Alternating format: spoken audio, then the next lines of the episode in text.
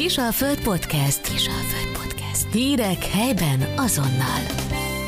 Szeretettel köszöntöm hallgatóinkat a kisalföld.hu podcast adásán. Mai témánk Zöldváros, élhető település. Barki André vagyok, beszélgetőtársam pedig Lajtman Csaba környezetvédő, a Reflex Környezetvédelmi Egyesület egyik vezetője. Köszöntöm a kisalföld.hu stúdiójában, köszönöm, hogy elfogadta meghívásomat a beszélgetésre. Köszönjük szépen a meghívást, és üdvözlöm a hallgatókat. Ma beszéljünk arról, hogy a települések hogy készülnek a klímaváltozásra, hogyan tudnak alkalmazkodni annak kihívásaihoz. Talán aktualitása a mai napnak, hogyha keresünk valamit, hogy a hétvégén kezdődött meg Sármelségbe, Egyiptomba az idei klímacsúcs, és úgy hiszem, hogy ez a 21. századnak az egyik legnagyobb kihívása, hogy a települések, a városok azok ebben a felmelegedő éghajlati környezetben hogyan tudnak alkalmazkodni ehhez.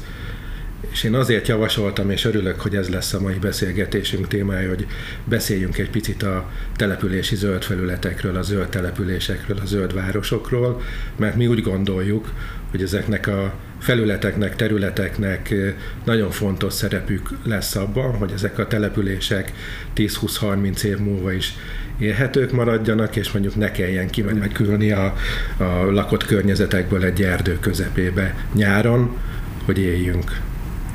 Nem csak nyáron, hiszen egész évben különböző környezeti hatásoknak kitéve egy település. Mit tud tenni a település azért, hogy zöld maradjon?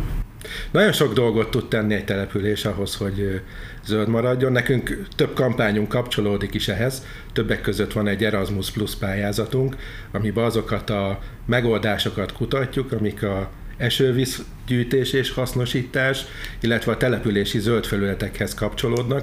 Úgy hiszem, hogy ez az a két téma az, ami még a, a települési döntéshozók köreiben nem kellően ismert. Tehát, hogyha sétálunk egy városba, és első ránézésre egy gazos területet látunk, akkor megijedünk. És azt mondjuk, hogy hú, itt a település már megint nem kaszált, vagy hogyha ezt mondjuk egy magánterületen látjuk, akkor azt mondjuk, hogy na, milyen hanyag ennek a területnek a gazdája, pedig lehet, hogy az a szándék van mögötte, hogy egy ilyen területnek a, egyfelől az ökológiai szolgáltatásai sokkal jobbak, élőhelyet biztosít, több széndiokszidot köt meg, csökkenti a hősziget hatásokat a településen, de még ezt egy picit szoknunk kell. Az elmúlt hetekben jártunk mi Olaszországba, többek között Firenzében volt egy projekt találkozónk, és ott a Viszparton egy olyan beruházást láttunk, ez a beruházás az a Firenze harmadik kertje névre hallgat, ahol hogyha az ember ránézett a területre, akkor azt mondta, hát itt nem kaszáltak illetve ilyen kis ösvényeket kaszáltak a gazba. Meg olyan erdős felületek voltak, ami nem ilyen parkos rész, hanem klasszikusan ez a dzsombúj, ahol így hagyták megnőni azokat a növényeket, amik ott helyet kerestek maguknak.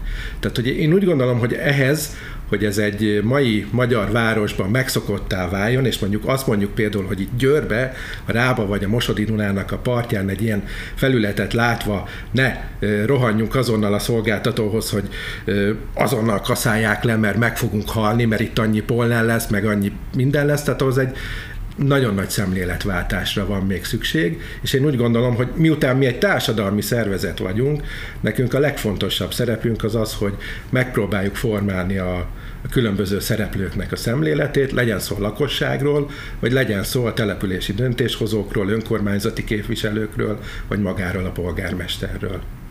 Az utóbbi években egyre inkább letérkövezzük a területeinket, és ennek a kő rengetegnek a következménye nagyon sok negatív hatással van a város életére.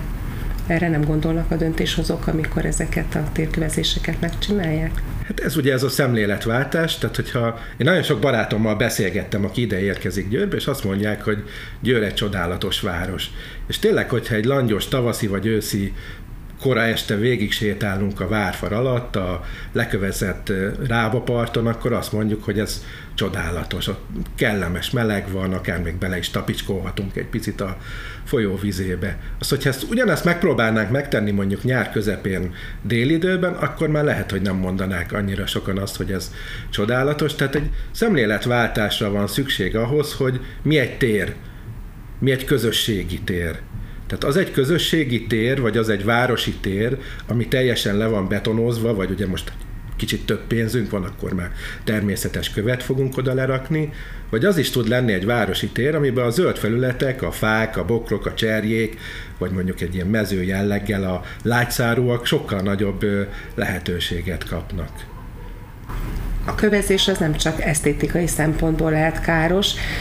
Az utóbbi években a nyári nagy zivatarok, záporokat a falusi településeken is megmutatták, hogy bizony probléma, hogy a házak udvarát végig térkövezik, és nem marad zöld felület. Így a lefutó víznek nincs útja, nincs elfolyása. Igen, és ez egy nagyon nagy kihívás. Fontos hozzátenni egyébként, hogy maga Győr város is részt vett partnerként egy olyan programba, ami például erre a problémára kereste a megoldásokat. Tehát mit lehet tenni egy városban, az ugye egyre gyakoribbá váló ilyen özönvízszerű esőzésekhez kapcsolódóan azért, hogy azt a az a víz ne okozzon problémát, és mondjuk ne legyen az, hogy a, a csatorna, ami a város magasabban fekvő részein elnyeli ezeket a vizeket, elvezetni tökéletesen nem tudja, és ezért mondjuk a városnak a mélyebben fekvő részein a csatornából felfele buzog gejzírként a, a csapadékvíz, és nyilván kiöblíti ott azt is, ami ott abban a csatornában egyébként található, és ezért rengetegféle megoldás van. Tehát a, úgy hiszem, hogy a kornak egy, szintén egy ilyen új gondolat, amivel talán így egyre több magyarországi város is ismerkedni fog, vagy magyarországi település is ismerkedni fog, ezek a szivacs települések, a Sponge City, tehát egy picit így próbálva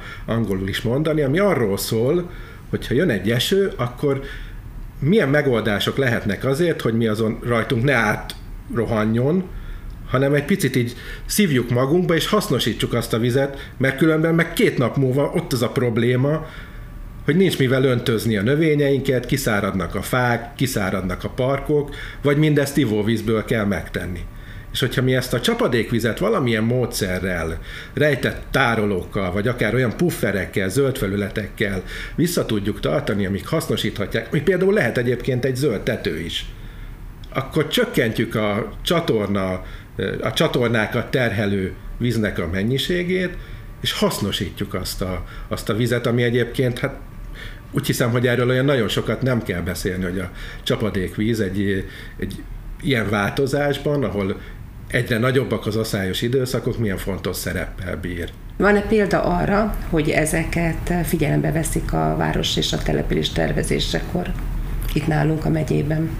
Van, tehát, hogyha nézzük azt, hogy milyen megoldások vannak, itt Győrben is van például olyan fejlesztés, ahol a településnek egyes részein próbálták a csatornahálózatról leválasztani a csapadékvizet, és a csapadékvizeket nem a csatornába vezetik el, hanem ezekbe az esővíz talajvíztároló tavakba, ami biztosítja azt, hogy akkor ez a víz egy picit hasznosuljon. És ugye, ahogy már korábban említettem, Győrváros is részt vett egy ilyen programban, a Magyar Tudományos Akadémiának a helyi intézetével, helyi kutatóközpontjával, amiben ezeket a megoldásokat kerest, és pont az egyik Győr esetében ez, ez az egyik fontos kiemelt téma volt. Milyen megoldásokat tudnak még javasolni nemzetközi példák alapján? Rengeteg van és tényleg az, hogy a, a legegyszerűbb az az, hogyha a falusi árkokat azt nem burkoljuk le betonelemekkel, hanem meghagyjuk úgy szivárogtatónak, ahogy egyébként az a kultúrában az elmúlt évszázadokban mindig is gyakorlat volt, ahol az a víz egy meg tud ülni, és a talajon keresztül be tud szivárogni, és táplálni tudja az árokparton elhelyezkedő növényeket, fákat, és nyilván vannak ennél sokkal modernebb rendszerek, ahol a föld alá rejtett esővízgyűjtő, hasznosító és tároló kis műanyag rendszerekbe gyűjtjük össze a vizet, és tápláljuk azzal ott a környéken található zöld növényzetet. Most csak a közterületekről beszéltünk, de hát a lakosságnak is elég nagy feladata van ebben. Lakosságnak is kétségtelenül egy nagyon fontos szerepe van, és hogyha nézzük a szabályzatot, hogy akkor az építési szabályzat azt írna elő, hogy a saját telken összegyűjtött keletkező csapadékvizet, azt a lakosságnak nem szabadna, hogy ráengedje a csatornára, hanem ott a saját területén kellene, hogy összegyűjtse, és hasznosítsa, és ugye erre nagyon sok lehetőség van, a legegyszerűbb az a klasszikus hordóba összegyűjtött esővíz, és akkor nyilván kinek a lehetőségeihez mérten vannak ennél jóval összetettebb és drágább lehetőségek is, és itt is szót kell lejteni a zöld felületekről, tehát nagyon fontos lenne az, hogy a telkünknek egy kisebb részét burkoljuk le térkővel. Ugye láthatjuk azt, hogyha megnézzük mondjuk egy ilyen műhold képen, hogy hogy néz ki a településünk, és mondjuk összehasonlítanánk az előírásokkal, akkor az látszik az, hogy mondjuk a, az előírásokon jóval túlmenően egy-egy építési telek többször le van burkolva, és még lehet, hogy azokkal a százalékokkal, amit egyébként az előírás megenged, még azzal is gond van, és törekednünk kellene arra, hogy annál még nagyobb zöld felületet tartsunk meg, mert egyébként ez a zöld felület, ez egy egy szivacs, tehát ez egy természetes szivacs, ahova, hogy esik az eső, akkor a zöld felület magába tudja szívni.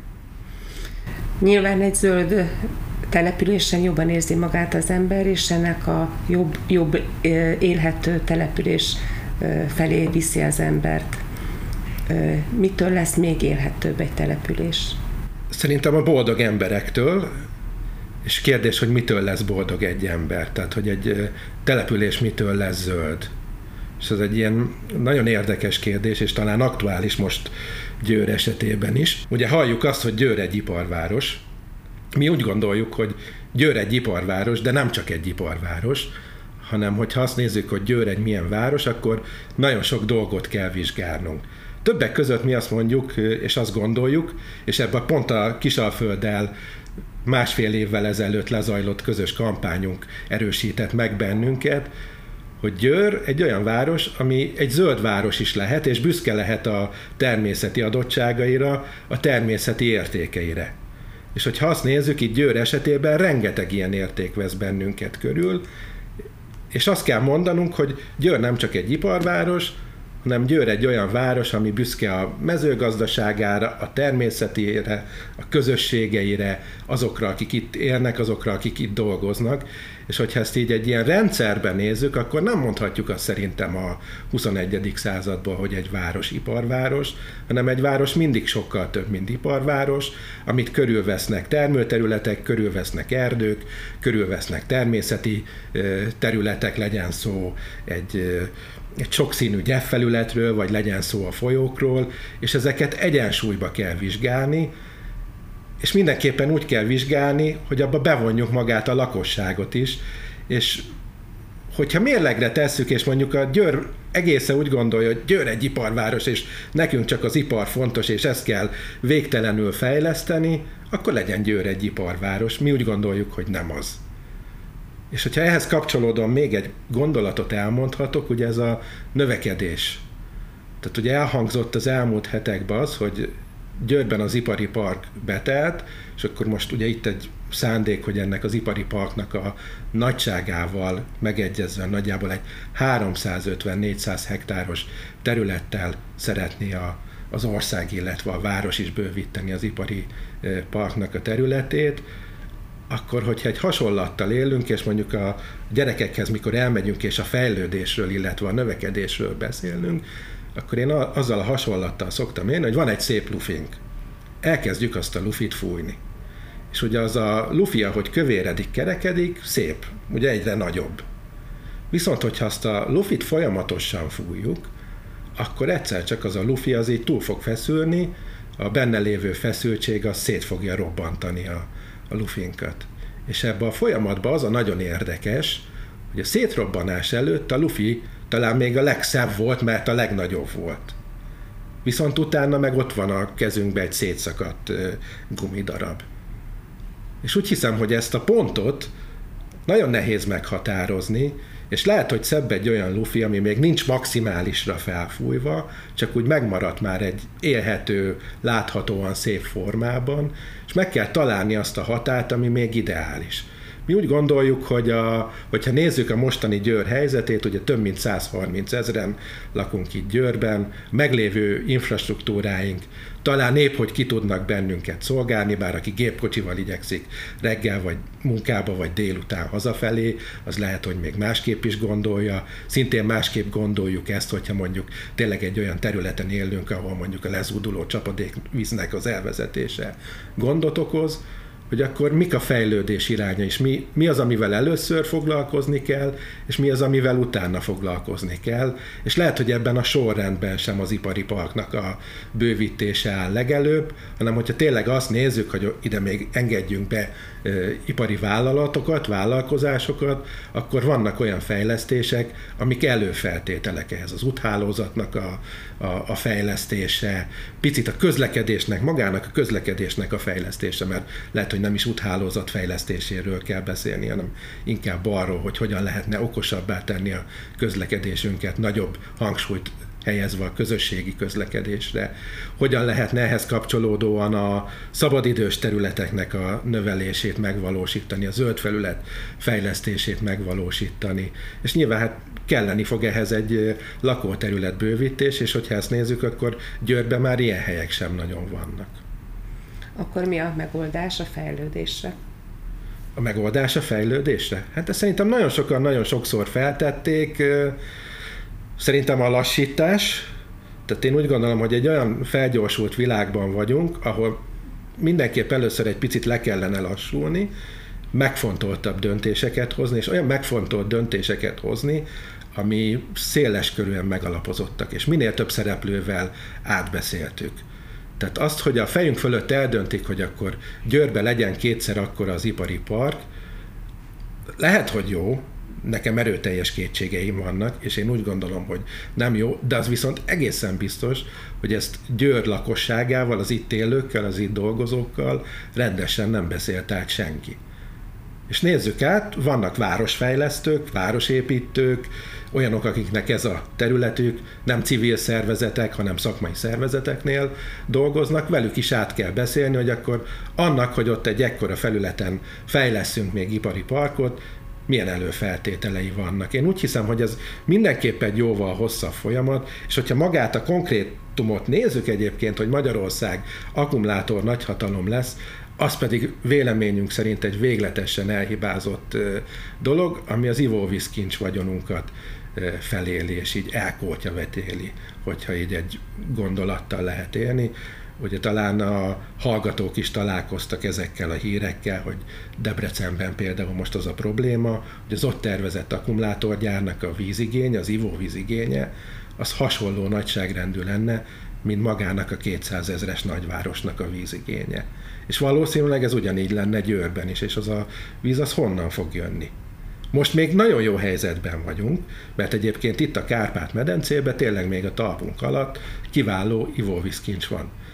De ez nem tart örökké, és ugye azt láthatjuk azt, hogy például a Duna is nyáron rettenetesen le tud apadni, és ezek, a, ezek az ivóvízbázisok itt a talpa, talpunk alatt azért az elmúlt évtizedek alatt egy picit csökkenőre fogták, tehát sokkal kisebb már ez a kincs, mint korábban volt, ugyanúgy, ahogy a látható folyók apadnak, ezek az ivóvízkincsek is apadnak, és nagyon fontos lenne az, hogy ezzel takarékoskodjunk.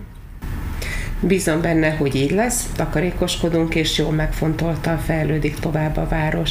Nagyon szépen köszönöm a beszélgetést, bízom benne, hogy a munkájukat továbbra is a város érdekében, a megye érdekében folytatják. További jó munkát kívánok Önöknek is. Köszönöm a beszélgetést, köszönöm a hallgatóink figyelmét.